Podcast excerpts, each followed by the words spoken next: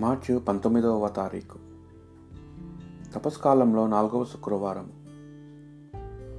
మొదటి పట్టణము. సమయలు రెండవ గ్రంథము. కాని ఆ రాత్రి ప్రభువాకు నాతానుతో ఇట్లు చెప్పాను.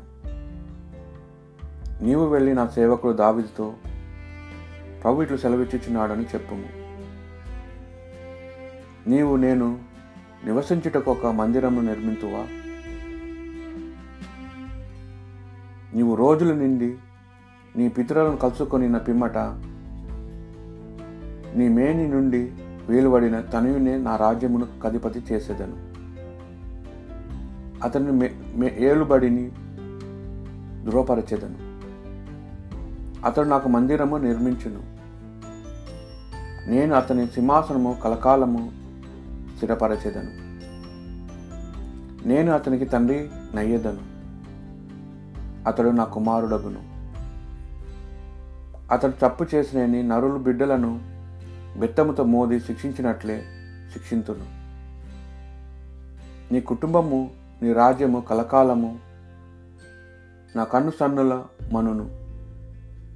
నీ సింహాసనము నిత్యము నెలకొని ఉండును. ఇది ప్రభువాక్కు ప్రేమ కలకాలం నిలిచినని నీ విశ్వసనీయత ఆకాశం వల్ల శాశ్వతంగా ఉండిపోవునని నేను ప్రకటించును. నేను ఎన్నుకొ ఎన్నుకొనిన అతనితో నేను నిబంధనము చేసుకుంటుని. నా సేవకుడైన దావీదునకు నేను మాట ఇచ్చి తిని నీ వంశజులు కలకాలం పరిపాలనము చేయుదురు.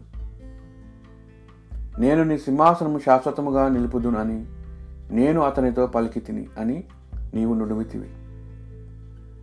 ప్రభు ఆకాశము నీ మహక్కార్యములను కొనియాడునుగాక. పవిత్రమైన దేవదూతల బృందము నీ విశ్వనీయతను శుతించును రెండవ పట్టణము. పునీత పౌలు గారు రొమేలకు రాసిన లేఖ. అబ్రహాము అతని సంతానము ఈ ప్రపంచంను వారసత్వముగా పొందుదరని దేవుడు వాగ్దానం చేశాను ఈ వాగ్దానము ధర్మశాస్త్రము పాటించినందుకు చేయలేదు.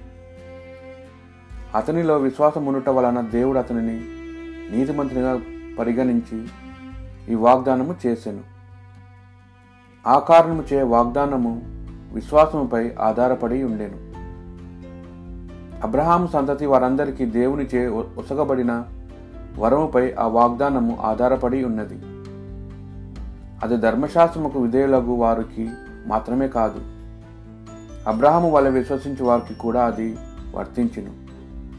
ఏలన? అబ్రహాము మనందరికీ ఆధ్యాత్మిక తండ్రి కదా అనేక జాతులకు నిన్ను తండ్రిని చేసి తిని అని వ్రాయబడి ఉన్నది. కనుక దేవుడు ఎదుట ఆయన మన తండ్రి. అబ్రహాము ఆయన ఎందు విశ్వసించాను. ఆయనయే ముద్రలను పునర్జీవితులను చేయును?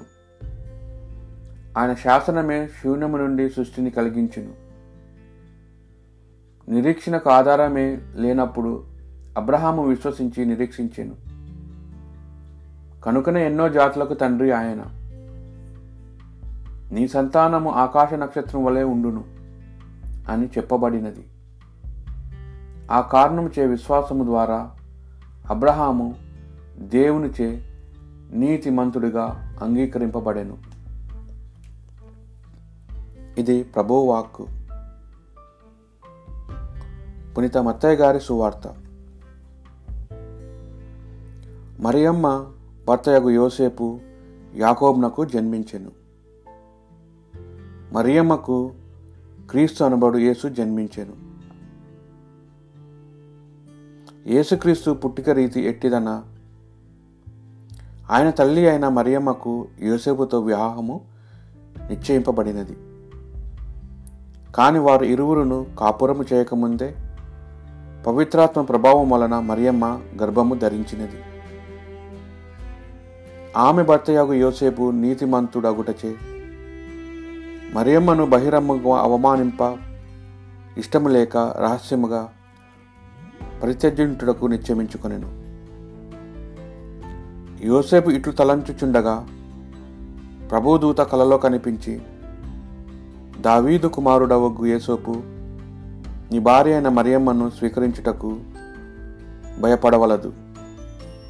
ఏలైనా ఆమె పవిత్రాత్మ ప్రభావం వల్ల గర్భము ధరించినది. ఆమె ఒక్క కుమారుని కనును నీవు ఆయనకు యేసు అని పేరు పెట్టుము. ఏలైనా ఆయన తన ప్రజలను వారి పాపముల నుండి రక్షించును అని చెప్పెను.